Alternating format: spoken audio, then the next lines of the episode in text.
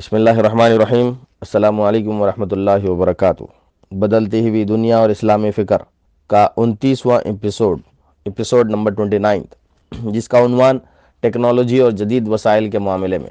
مولانا Maududi technology کو ایک معتدل چیز سمجھتے تھے۔ ان کا کہنا تھا کہ اصل خرابی ٹیکنالوجی میں نہیں ہے، بلکہ اس تہذیب میں ہے جو ٹیکنالوجی کو استعمال کر رہی ہے۔ نجاست اور گندگی جو کچھ ہے وہ ان وسائل میں نہیں ہے، بلکہ اس کافرانہ تہذیب میں ہے جو ان وسائل سے فروغ پا رہی ہے۔ ریڈیو بجائے خود ناپاک نہیں ہے۔ ناپاک وہ تہذیب ہے جو ریڈیو کے ڈائریکٹر کو داروغہ ارباب نشات یا ناشر کذب و افطرا بناتی ہے۔ ہوائی جہاز ناپاک نہیں ہے۔ ناپاک وہ تہذیب ہے جو ہوا کے فرشتے سے خدائی قانون کے بجائے شیطانی اغوا کے تحت کام لیتی ہے۔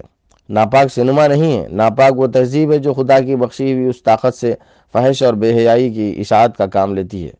یہ طاقتیں تو تلوار کی طرح ہیں کہ جو اس سے کام لے گا وہی کامیاب ہوگا، خواہ وہ ناپاک مقاصد کے لیے کام لے یا پاک مقاصد کے لیے۔ اس وقت اسلامی حلقوں میں ٹیکنالوجی کے حوالے سے جو جدید بحثیں اٹھی ہیں، اس میں اس تصور کو بھی چیلنج کیا جا رہا ہے۔ اور ایک نقطہ نظر یہ بھی ہے کہ خود ٹیکنالوجی تہذیب کی پیداوار ہوتی ہے، اس لیے ٹیکنالوجی مکمل طور پر تہذیبی اثرات سے پاک نہیں ہوتی۔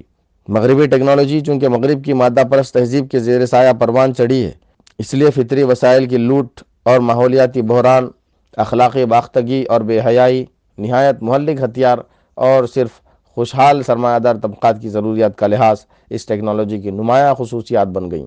جو ٹیکنالوجی اسلامی تہذیب میں پروان چڑھے گی، وہ ماحول دوست ہوگی، فطرت سے ہم آہنگ ہوگی اور انسانیت کی حقیقی ضرورتوں کی تکمیل کا سامان کرے گی، لہٰذا اسلامی تمدن کو اپنی جداگانہ اسلامی ٹیکنالوجی کی بھی ضرورت ہوگی۔ سیاسی اور معاشی نظام کے حوالے سے، مولانا مودودی کے نزدیک بنیادی فکر و فلسفہ کے بعد جدید مغربی تہذیب کا طاقتور ترین پہلو جس سے مقابلہ ضروری ہے، وہ اس کا سیاسی نظام یا اسٹیٹ ہے۔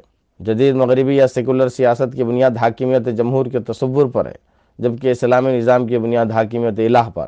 فیصلہ کرنے کا اختیار اور فما روائی کا حق اللہ تعالیٰ کے لیے خاص ہے۔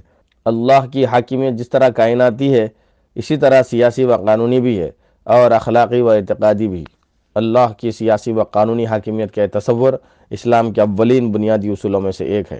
حاکمیت الہ کے دائرے کے اندر مولانا مدودی جمہوریت کے خلاف نہیں تھے، بلکہ اس کے زبردست معوید معید اور حامی تھے وہ اسلامی ریاست جمہور کے اس اصول میں ڈیموکریسی سے متفق ہے کہ حکومت کا بننا اور بدلنا اور چلا جانا بالکل عوام کی رائے سے ہونا چاہیے، لیکن اس میں عوام مطلق العنان نہیں ہوتے، بلکہ خدا اور رسول کا بالا تر قانون اپنے اصول و حدود اور اخلاقی احکام و ہدایات سے عوام کی خواہشات پر ضبط قائم رکھتا ہے۔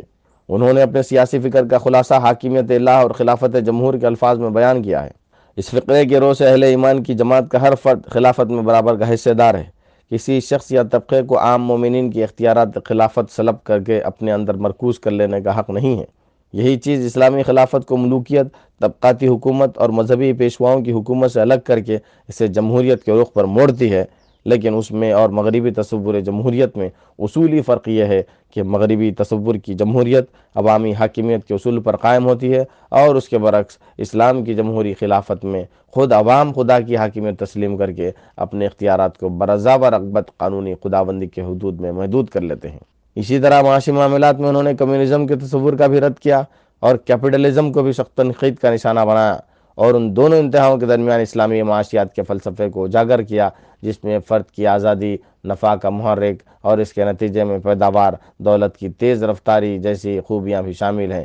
اور عوامی بہبود پبلک ویلفیئر دولت کی منصفانہ تقسیم ایکول ڈسٹریبیوشن آف ویلتھ اور غریبوں کے مسائل کا بھی حل موجود ہے۔ اس طرح کمیونزم اور کیپٹلزم دونوں کی خوبیاں موجود ہے اور دونوں کی خامیوں سے نجات ہے۔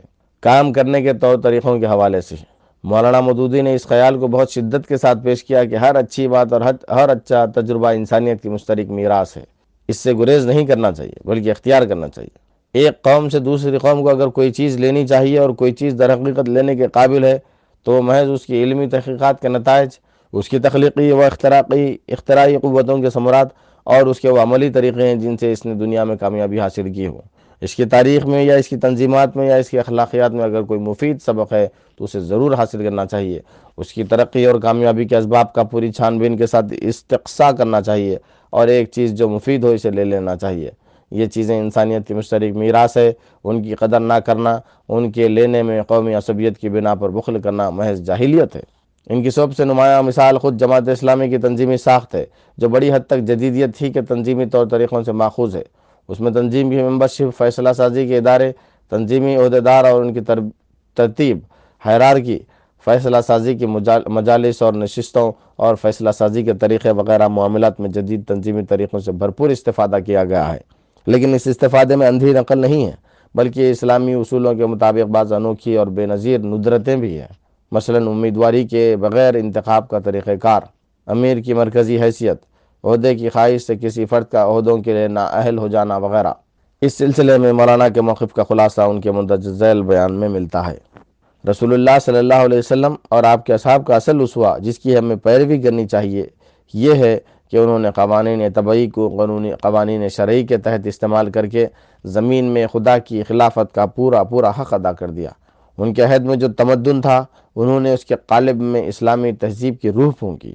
اس وقت جتنی طبعی قوتوں پر انسان کو دسترس حاصل ہو چکی تھی، ان سب کو انہوں نے اس تہذیب کا خادم بنا دیا اور غلبہ و ترقی کے جس قدر وسائل وسائل تمدن نے فراہم کیے تھے، ان سے کام لینے میں وہ کفار مشرقین سے سبقت لے گئے تاکہ خدا سے بغاوت کرنے والوں کی تہذیب کے مقابلے میں خدا کی خلافت سنبھالنے والوں کی تہذیب کامیاب ہو۔ انتیسواں ایپیسوڈ مکمل ہوا۔